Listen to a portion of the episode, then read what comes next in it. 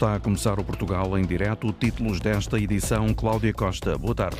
Boa tarde. Duas pontes rodoviárias do Conselho de Mursa, em Vila Real, danificadas pelo mau tempo, vão ser requalificadas, ficaram intransitáveis.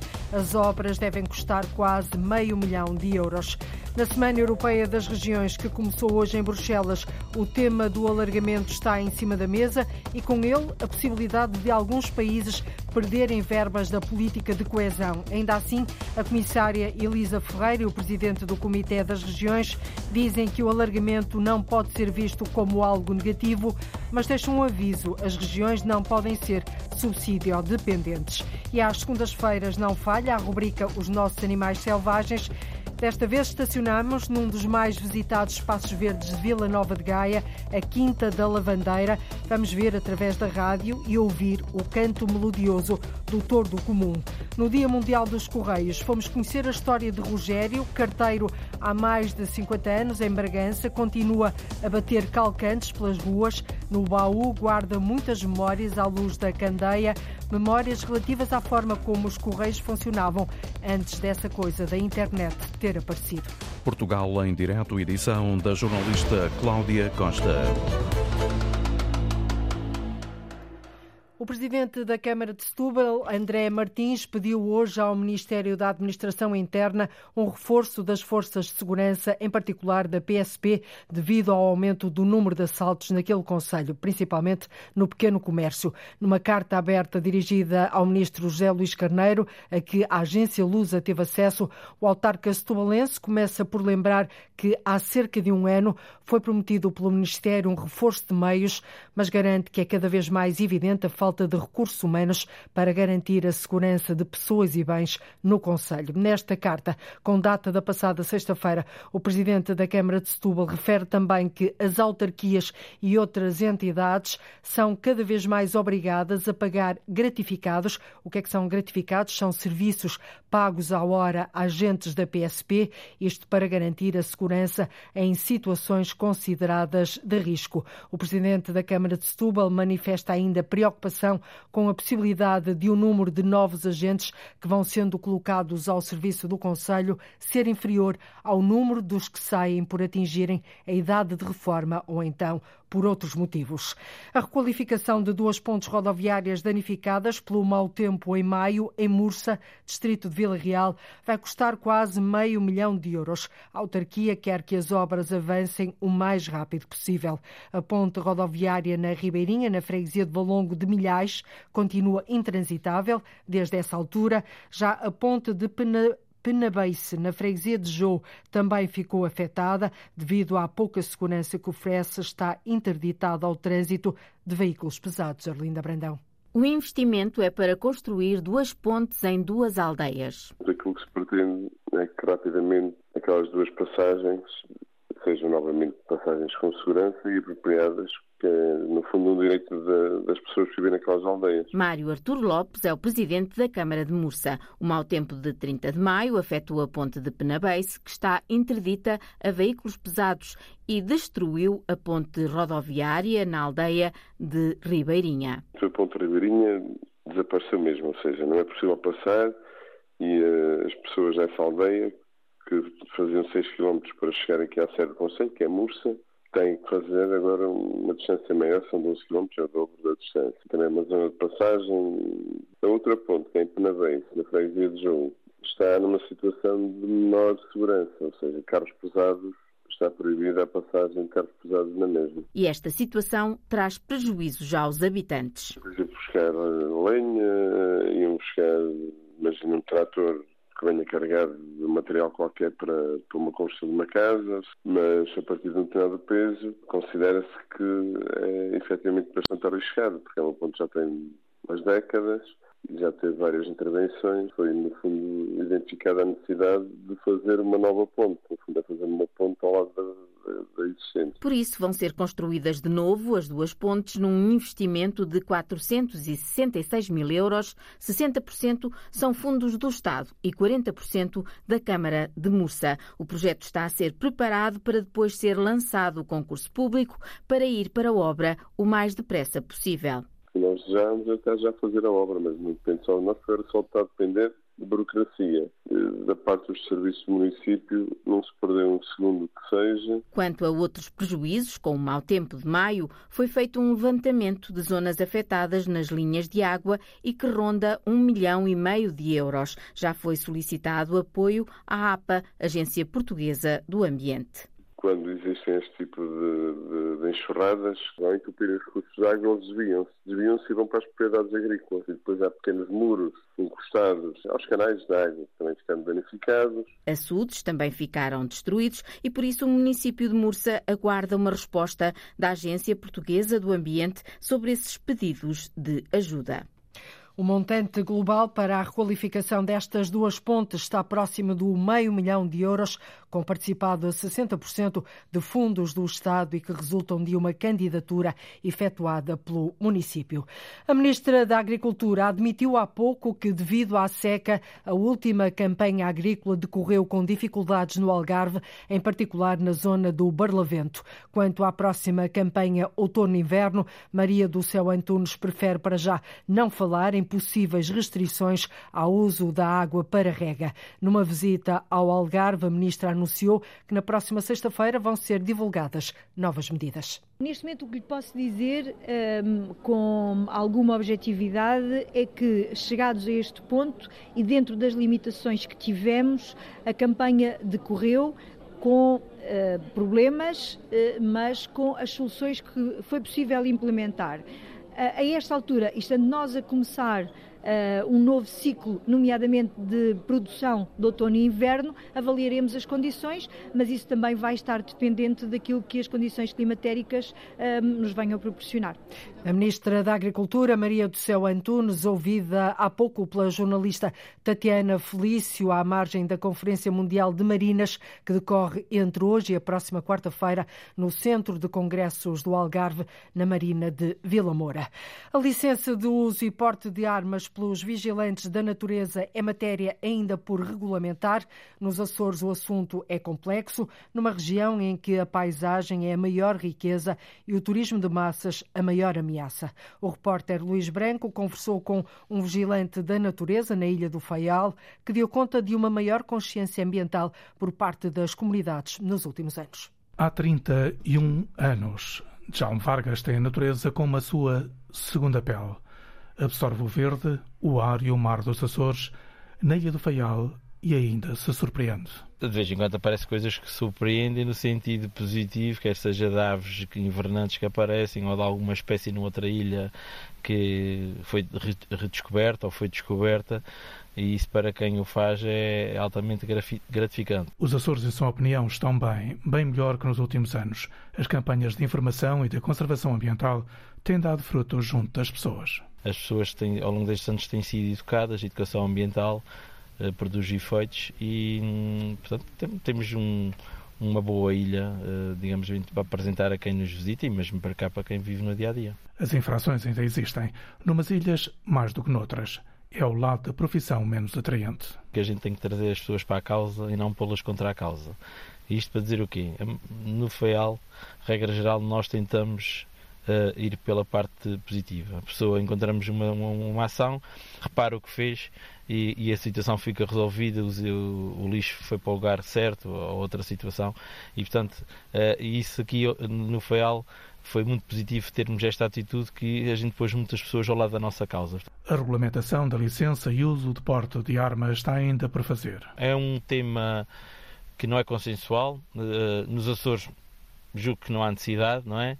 Eh, se vamos para, para este caminho da educação ambiental e de estar ao lado das pessoas e tentar resolver as pessoas, no continente, sim, com uma com uma maior área de ação a nível da caça e, portanto, enfrentar um caçador sem arma é mais complicado. Natureza dos Açores, os seus guardas e os seus vigilantes. Relato... Apaixonados pelo que fazem, mesmo com décadas de experiência. O relato de um vigilante da natureza, que são agentes fundamentais, eh, especialmente numa região como os Açores, em que a paisagem é a maior riqueza e o turismo de massas a maior ameaça. Viana do Castelo vai acolher o primeiro projeto denominado Sem Abrigos Shelter On. Traduzindo, trata-se de um espaço destinado a acolher quem vive na rua. Uma espécie de dormitório com um quarto e uma casa de banho, mas que tem a particularidade de ser amovível e, por isso, facilmente integrado integrado no, no mobiliário urbano da cidade. A ideia foi desenvolvida Lourdes Dias na Escola Superior de Tecnologia e Gestão do Politécnico de Viana.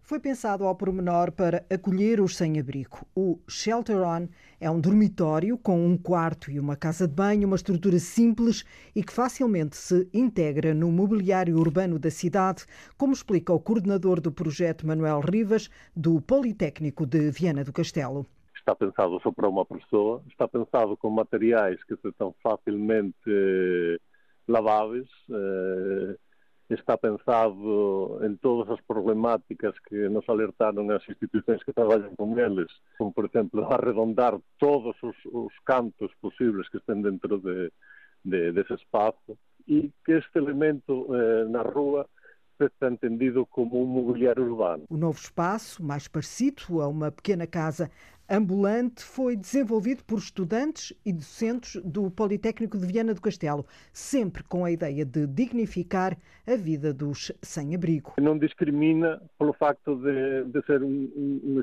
um espaço para o sem-abrigo. Aliás, há a possibilidade de criar uma espécie de, de família né? de objetos com, com a mesma linguagem de forma a que a população eh, olhe para ele sem, sem torcer a nariz, não é? E achamos que também o facto de ele ser amovível é importante para eh, as pessoas não, não pensar que vai ficar fixo para sempre nesse local e criar conflitos com, com o resto da população. A grande diferença em relação a projetos semelhantes que são desenvolvidos por várias instituições para acolherem os sem-abrigo é que este não fideliza as pessoas, vai funcionar sem regras e sem horários. Existem apartamentos, existem casas, é, existe a possibilidade de tirá-los da rua. O drama disto é que eles não querem regras e nestes locais existen ou que tomen duche ou que estén a determinadas horas e elas escapan a, a regras. Por lo tanto, o noso principio foi eh, crear un alotamento digno onde non houvese regras. Eh, e no fundo era transpor a súa vida da rúa para un espazo onde eles se podan sentir confortables sen as regras que, que eles non, non gostan de cumprir. O projeto é apresentado hoje no Porto. A cidade de Viana do Castelo pode ser a primeira a receber o Shelter On, que vai ser observado pelos especialistas e que, se resultar, pode vir a ser replicado em outras cidades. Um projeto pensado para acolher pessoas sem abrigo, que vai ser apresentado hoje no Porto, mas que nós antecipamos já aqui na rádio. A cidra da Madeira é uma bebida obtida pela fermentação do sumo natural de pera e maçã, exclusivamente produzidas no arquipélago. Tem sido, de resto, sucessivamente distinguida. Agora, o projeto de promoção da cidra da Madeira passou a integrar a estrutura europeia. A formalização decorreu nas Astúrias, em Espanha. A responsável pelo projeto, Regina Pereira, ouvida pelo jornalista Paulo Santos, diz que é uma enorme mais-valia. Já são 12 países que estão associados. Nós, Madeira, representamos Portugal e temos República Checa, tem vários Alemanha, Itália, a França, a Inglaterra, portanto a Espanha, claro que é a Espanha. A sede dessa, dessa rede é em Espanha, em Rijon e faz com que nós consigamos fazer projetos em conjunto, o que é maravilhoso, tanto científicos como para além dos científicos, também da questão da promoção das cidras. Portanto, dá-nos aqui uma mais-valia.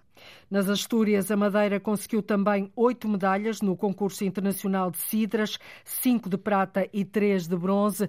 Regina Pereira não ficou surpreendida. Significa que, afinal, a cidra da Madeira não é má, claro que não é má, é boa, e que eles reconhecem lá fora como sendo uma cidra muito boa, certo? Porque senão não traziam medalhas, porque nem todas as que vão trazem medalhas. E estamos a falar de cidras que passaram por vários países e que vão a concurso com vários países. Não há uma categoria especial, portanto, para a Cidra da Madeira, ao contrário do que acontece com outras cidras. Na Cidra da Madeira vamos a concurso com todas as cidras. E se nós arrecadamos medalhas, isso significa alguma coisa. Eu acho que qualquer consumidor consegue ver isso. Portanto, é que significa que uh, somos bons e temos que dar valor àquilo que é nosso. Hoje começa a produção deste ano na Cidraria Pública, no Santo da Serra, na Madeira. Eh, o arquipélago é a única região do país classificada com indicação geográfica protegida para a cidra.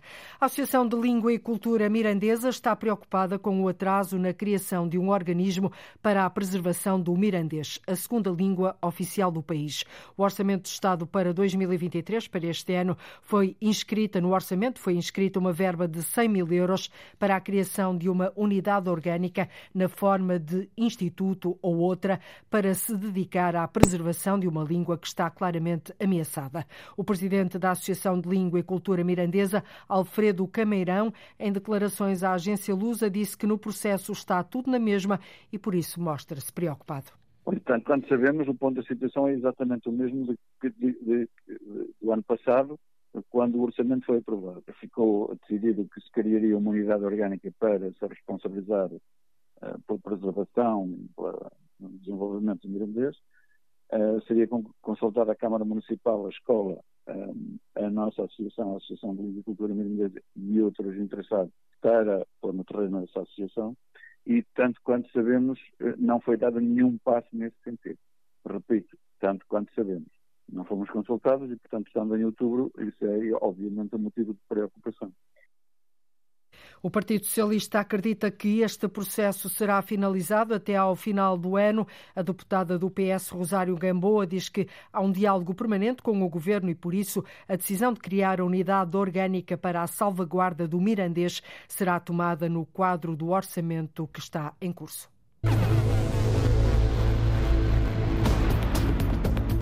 Se o tempo andasse para trás, voltaria a entregar cartas. Já não é o mesmo correio que era antigamente. Já, era um bocado, já tinha que pensar duas vezes. O carteiro não tem culpa, é a sua profissão. Numa espécie de telegrama, recorda a vida de carteiro.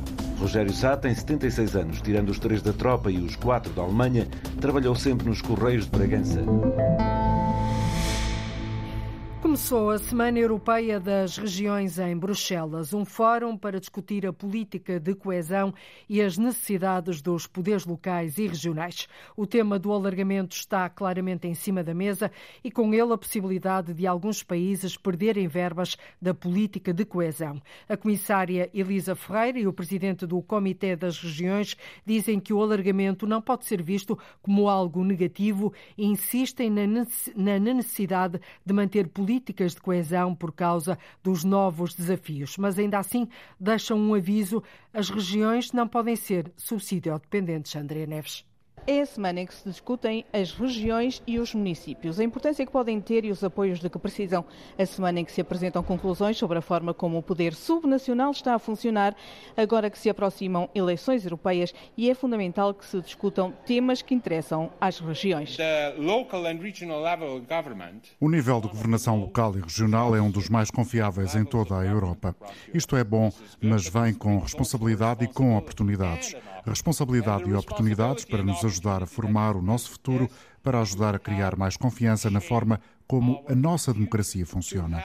Teremos um grande desafio no próximo ano com as eleições europeias in all the in the way our democracy works. Quem o garante é o presidente do Comitê das Regiões. Vasco Cordeiro diz também que 70% das decisões europeias precisam do poder local para serem executadas e 50% do investimento é feito pelas autoridades locais e regionais. As regiões e os municípios estão na linha da frente das respostas europeias em situação de crise, como a guerra na Ucrânia e o acolhimento de refugiados o comprovou. Mas para isso as regiões precisam de fundos e os possíveis alargamentos podem ditar com que mais países recebam menos fundos de coesão. A comissária Elisa Ferreira diz que é preciso reforçar o orçamento comunitário. Uh, o primeiro-ministro português disse isso, mas há uh, todo um conjunto de trabalhos de, de investigação uh, ou grupos de, de discussão, todos eles convergem na necessidade da União Europeia ter, de facto, uma capacidade orçamental ao nível dos desafios que tem de enfrentar. A União Europeia funciona com um orçamento de 1% da riqueza. Não há nenhum país, nem nenhuma federação, nem quase nenhuma região que funcione com 1% da riqueza coletiva como orçamento. Portanto, ter um orçamento robusto, permanente e não depender das contribuições dos Estados-membros, mas ter recursos próprios, penso que é algo que gera um consenso coletivo. Comissária e Presidente do Comitê das Regiões estão de acordo, o alargamento não pode ser visto como algo negativo. Mas o que me parece é que é perigoso, perigoso, quando reduzimos essa questão uh, do alargamento à coluna da direita e à coluna da esquerda. Quem é que vai receber mais e quem é que vai receber mais. E obviamente que o interesse não está apenas aí ou o interesse não está aí exclusivamente e as questões não devem ser vistas dessa forma. Que tem impactos, claramente que tem impactos. Repare, eu venho de uma região ultraperiférica. Posso até, naquilo que tem a ver com a consideração da especificidade das regiões ultraperiféricas, ter uh, um tratamento diferenciado. Vamos colocar dessa forma.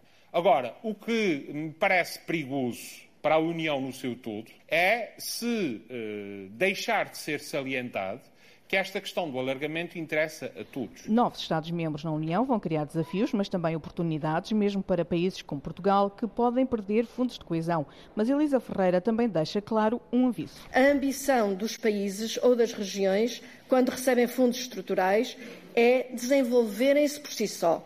Não é continuarem a receber fundos para sempre. Isso é fatal para a utilização dos fundos estruturais. E penso que, nesse sentido, a oportunidade que neste momento os países europeus têm de combinar o Fundo de Recuperação e Resiliência com os fundos estruturais normais transfere para os países e para as regiões uma obrigação de, de facto, resolverem muitos dos bloqueios ao seu desenvolvimento. Muitas das reformas que precisam de ser feitas podem ser financiadas pelo PRR ou até pela política estrutural. Eh, se precisarem de dinheiro, que não seja para resolver problemas velhos, que seja para enfrentarem desafios novos. Um dos novos desafios está relacionado com as alterações climáticas. Um estudo apresentado no relatório do Estado das Regiões mostra que o aumento de temperaturas vai começar a desviar turistas dos países do Sul para países mais a norte. É um sinal de alerta, diz Vasco Cordeiro. Claramente, claramente é um problema e claramente demonstra também a importância de ter eh, medidas, em primeiro lugar, que ajudem a resolver o problema na sua base. E, portanto, isso coloca um ênfase muito particular naquelas que são políticas estruturais que podem ajudar uh, regiões, e não apenas aqui regiões sul, mas que no fundo envolve todas as regiões, a uh, lidarem com essa necessidade imperiosa de inverter o caminho que está a ser seguido. Em segundo lugar, coloca também uma ênfase muito grande naquilo que tem a ver com uh, políticas que podem ajudar a desenvolver outras áreas que, do ponto de vista económico, não digo que substituam, mas que introduzam alguma diversificação nas economias desta, uh, destas regiões. Por causa das alterações climáticas, em muitas regiões, a falta de água é assustadoramente visível e real, tanto para os agricultores como para as comunidades, diz o relatório hoje apresentado. Na região do Algarve, os níveis de águas subterrâneas em abril de 2023 eram inferiores a 25%. A seca na bacia do Rio Sado, no Alentejo, é considerada um acontecimento crítico este ano. No início da Semana Europeia das Regiões, enfatizou-se um número que nunca deixa de preocupar.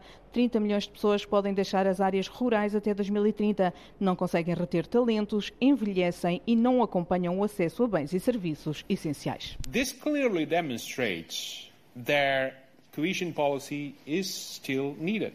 Isto prova claramente que a política de coesão ainda é precisa. Demonstra claramente que por vezes ficamos perdidos na velha política de coesão. Dizemos que a política de coesão já fez o seu trabalho e que agora temos de avançar. Não, não. Continua a ser precisa. E em alguns casos há novos desafios que põem em realce de que se precisa de uma política de coesão com uma base de proximidade.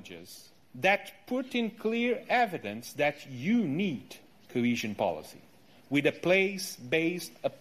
Portugal tem também desafios a resolver nesta questão. 89 regiões da União Europeia tinham menos de metade da sua população a viver a mais de 15 minutos do tempo de condução de um hospital. A maioria destas regiões são escassamente povoadas, em particular situam-se nos interiores de Espanha e de Portugal. André Neves, a correspondente da Antena 1 em Bruxelas, começou hoje a Semana Europeia das Regiões, um fórum para discutir a política de coesão e as necessidades dos poderes locais e regionais. Uma da tarde, 39 minutos em Portugal continental e na Madeira, menos uma hora nos Açores. Está na altura de abrirmos agora uma janela para a natureza. É sempre assim às segundas-feiras. Hoje, a rubrica Os Nossos Animais Selvagens estaciona num dos mais visitados espaços verdes de Vila Nova de Gaia, a Quinta da Lavandeira. Com muito arvoredo e biodiversidade, ali nidificam várias espécies de aves que repousam e se alimentam nesta antiga quinta. Uma delas é o tordo comum. Tem mais ou menos o tamanho de um melro e as penas do peito pintalgadas. Para além disso, tem um canto melodioso e muito particular.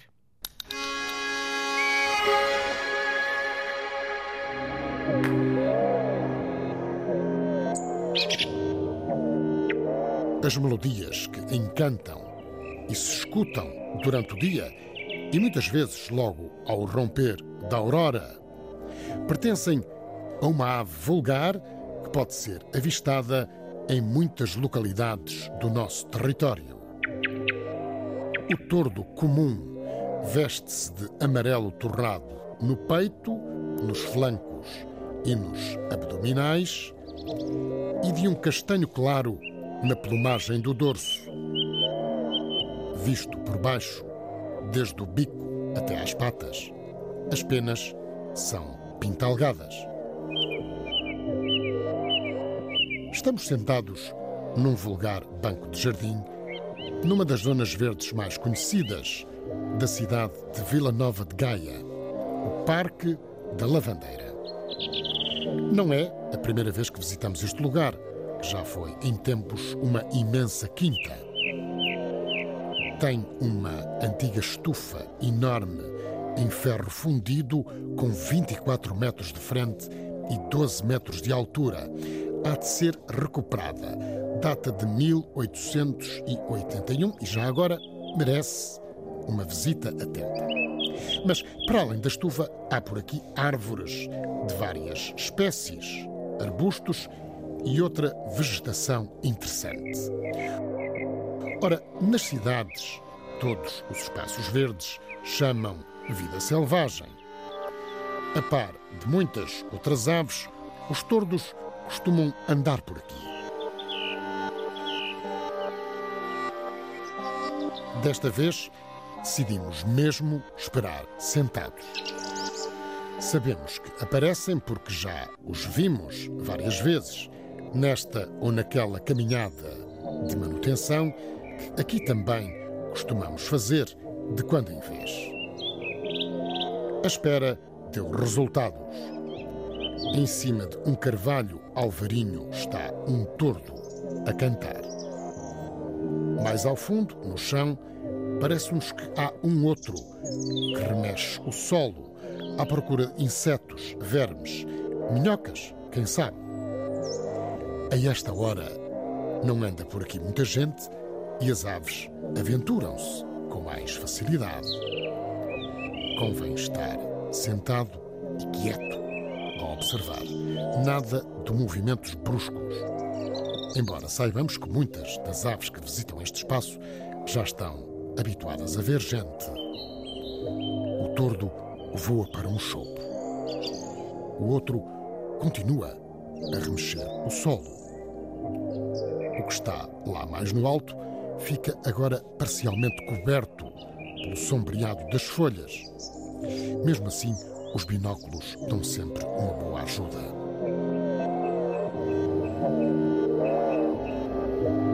A ave terá pouco mais de 20 centímetros.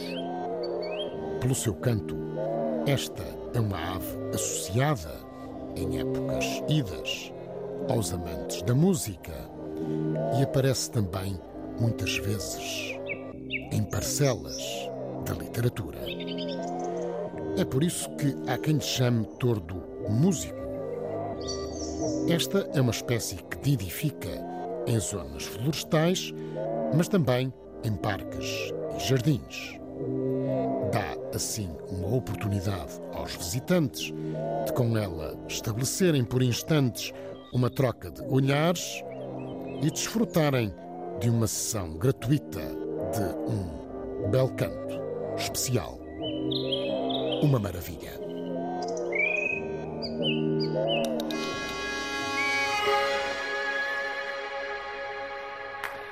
Os nossos animais selvagens é uma rubrica de Luís Henrique Pereira com sonoplastia e pós-produção de Edgar Barbosa, Rui Fonseca, Rui Coelho e Cláudio Calado, uma rubrica que pode ouvir a qualquer hora na RTP Play. No Dia Mundial dos Correios, o repórter Afonso de Souza foi conhecer a história de um homem que trabalha como carteiro há mais de 50 anos no interior do país, bem lá em cima no mapa. Às portas de Bragança, o carteiro Rogério ainda continua no ativo, guarda muitas memórias da forma como os correios funcionavam antes da internet. Chegou o carteiro, deixe não para as 10. Tinha 16 anos quando começou a trabalhar nos Correios como boletineiro. Na altura, podia-se. Podia, porque éramos para entregar telegramas só. Os mais novos é que entregavam? Era, era. E depois é que passávamos depois a, a carteira. E não havia horários fixos. Chegávamos às 8 da noite, aparecia um telegrama, por exemplo, para o bairro São Sebastião ou para o bairro da Mãe da Água. E lá íamos nós até Calcantes e ninguém nos dava mais um cêntimo. Às vezes saímos de serviço às 9 da noite. Na altura, nos finais da década de 1960 do século passado, trabalhavam de sol a sol. Que os correios estavam 12 horas abertos, não era brincadeira. Era das 8 da manhã às 8 da noite. E sempre a pé. Nesse tempo ainda não havia luz em toda a cidade de Bragança. Rogério Sá conta que no inverno tinham que entrar nas casas para ler para quem eram as cartas entregávamos-lhe uma carta e depois para ver de quem era a outra, que não, não se via. Nós não sabíamos. É, pronto, a gente não via para, para entregar a correspondência. E viam à luz da candeia, não é? Era, era, à luz da candeia. E de velas e candeeiros que tinham, e candeeiros a petróleo. Mas cumpriam com tudo. Rogério Sá tem 76 anos, tirando os três da tropa e os quatro da Alemanha, trabalhou sempre nos Correios de Bragança. 37 anos. Diz que hoje a profissão e o trabalho que fazem os carteiros é bem diferente. Já não é o mesmo correio que era antigamente. Pois respeitam para aí quilómetros e quilómetros, é certo que andam com os carros, mas é, é complicado. Eles, parte das vezes, nem têm metade para, tempo para fazer. Aqui, às vezes, só vêm uma vez ou duas por semana, e é quando é. Rogério Sá, um dos quatro carteiros de Vila Nova, acrescenta que gostou sempre do que fez, mas se voltasse atrás. Não sei, agora já não. agora já não era fácil. Já era um bocado. Já tinha que pensar duas vezes. O carteiro não tem culpa, é a sua profissão. Já não se fazem carteiros como antigamente. Rogério distribuiu correspondência, distribui correspondência, ainda está no ativo há mais de 50 anos em Bragança. E precisamente neste Dia Mundial dos Correios, que se assinala hoje, vamos agora conhecer um dos maiores colecionadores de selos do país. O filatelista Carlos Freire tem milhares de selos em casa que guardou ao longo dos 80 anos de vida, mas lamenta Diana Craveiro que circulem cada vez menos cartas. Daqui para cima, estas prateleiras, todas até lá acima, são tudo selos. Os primeiros selos foram guardados quando tinha 7 anos. Aos 80, Carlos Freire não consegue fazer a conta a quantos tem. Não, não faço ideia. São muitos milhares. Até ali dentro, numa arrecadação, tenho caixas e um baú cheio de selos. Foi um dos fundadores da secção filatélica da Associação Académica de Coimbra e lamenta que hoje sejam cada vez menos os filatelistas. E são só velhos que lá estão, porque não há nenhum novo. Inclusive a própria direção, só este ano pela primeira vez é que tem um estudante como presidente. Também a emissão de selos por parte dos Correios diminuiu drasticamente. Portanto, há, há poucos selos e há poucos filatelistas. Com uma carreira ligada à medicina, Carlos Freire dedica-se sobretudo a coleções temáticas sobre cancro. Isto é um selo da Holanda, caranguejo, com uma espada atravessada, que é o símbolo de grande parte dos países da luta contra o cancro, é o caranguejo. Este, um selo pós-guerra, que não tem nada a ver com cancro eu é que aproveito metê-lo porque digo que este tipo de emagrecimento, assim, são fatores de risco para cancro. Apesar dos milhares de selos que tem em casa e que continua a comprar, não hesita em escolher o preferido. O selo com a minha cara. Tem um selo com a sua cara? Tenho. E também pode ter.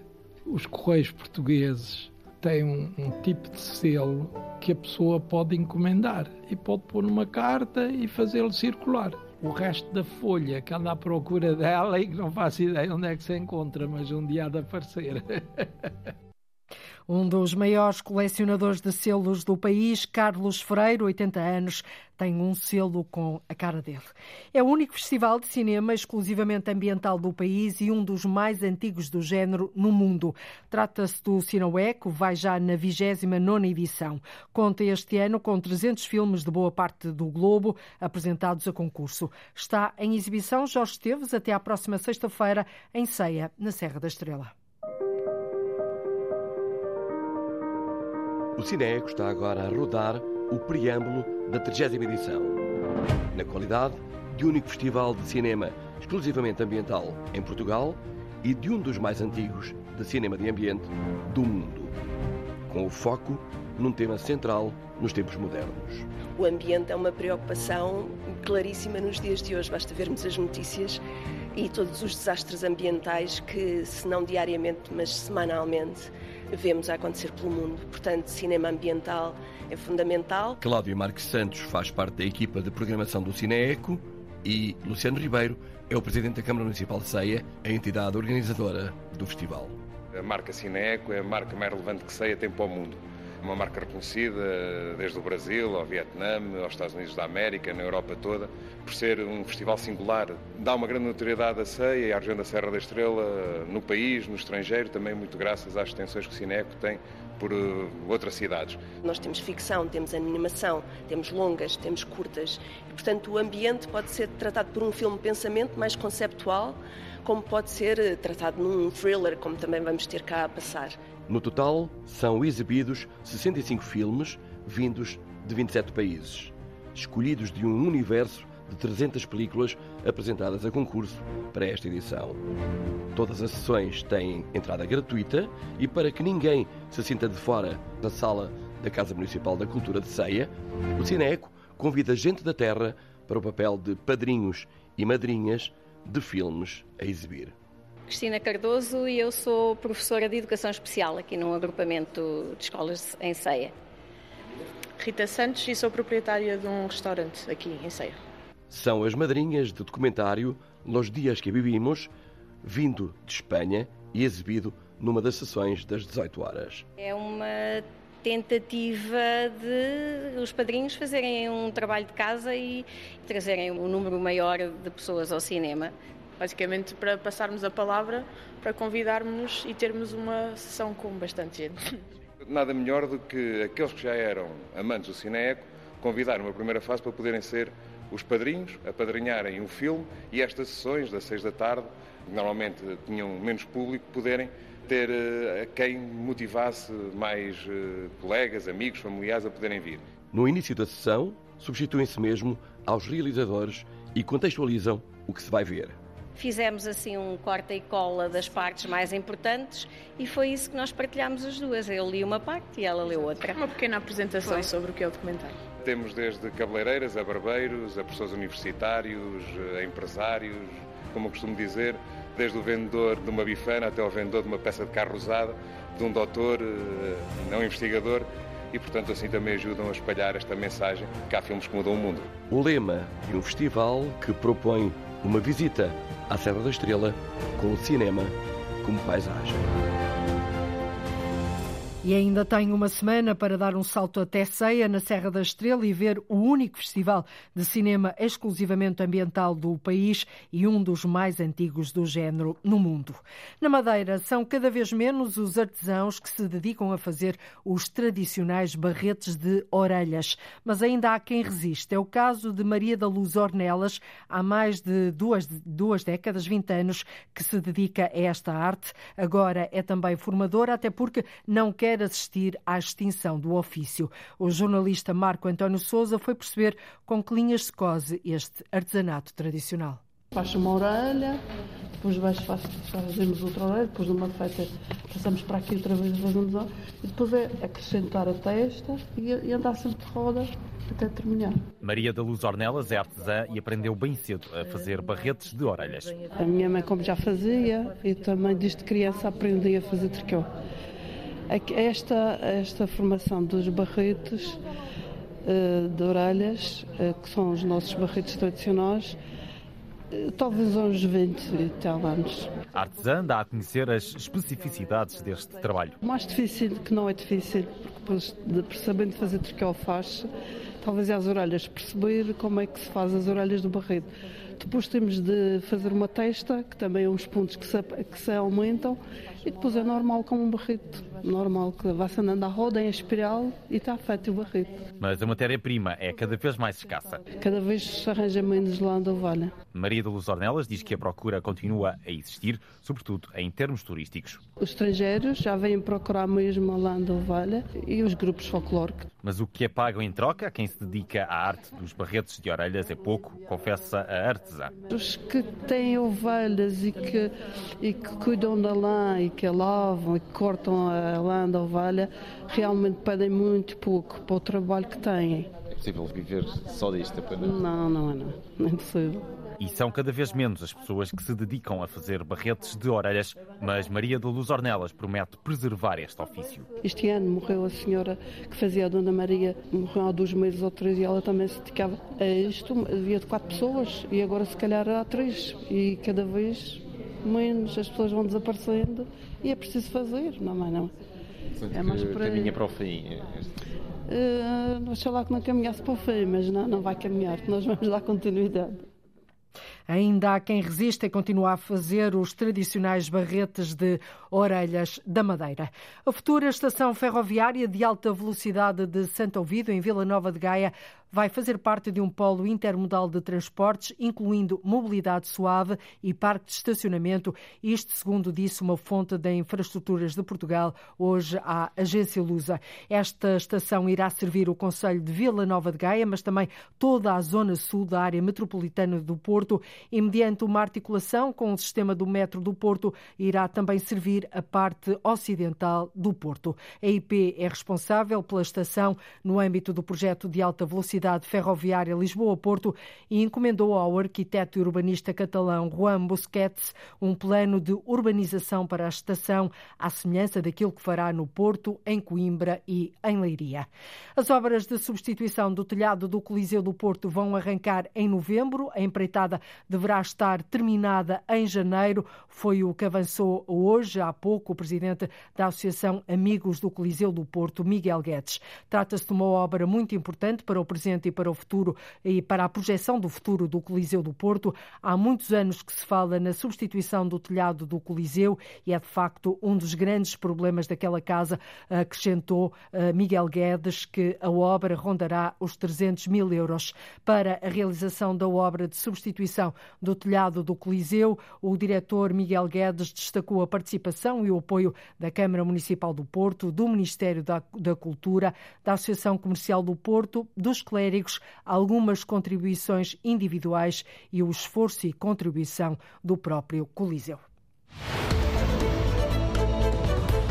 E assim terminamos a primeira volta pelo país desta semana. É, sim, todos os dias ligamos o norte e o sul, o litoral e o interior, o continente e as ilhas. Voltamos a fazê-lo amanhã. Contamos consigo desse lado. Até amanhã. Fiquem. Está combinado. Boa tarde, Cláudio Costa, no Portugal em direto desta segunda-feira. Liga à informação. Ligue à Antena 1.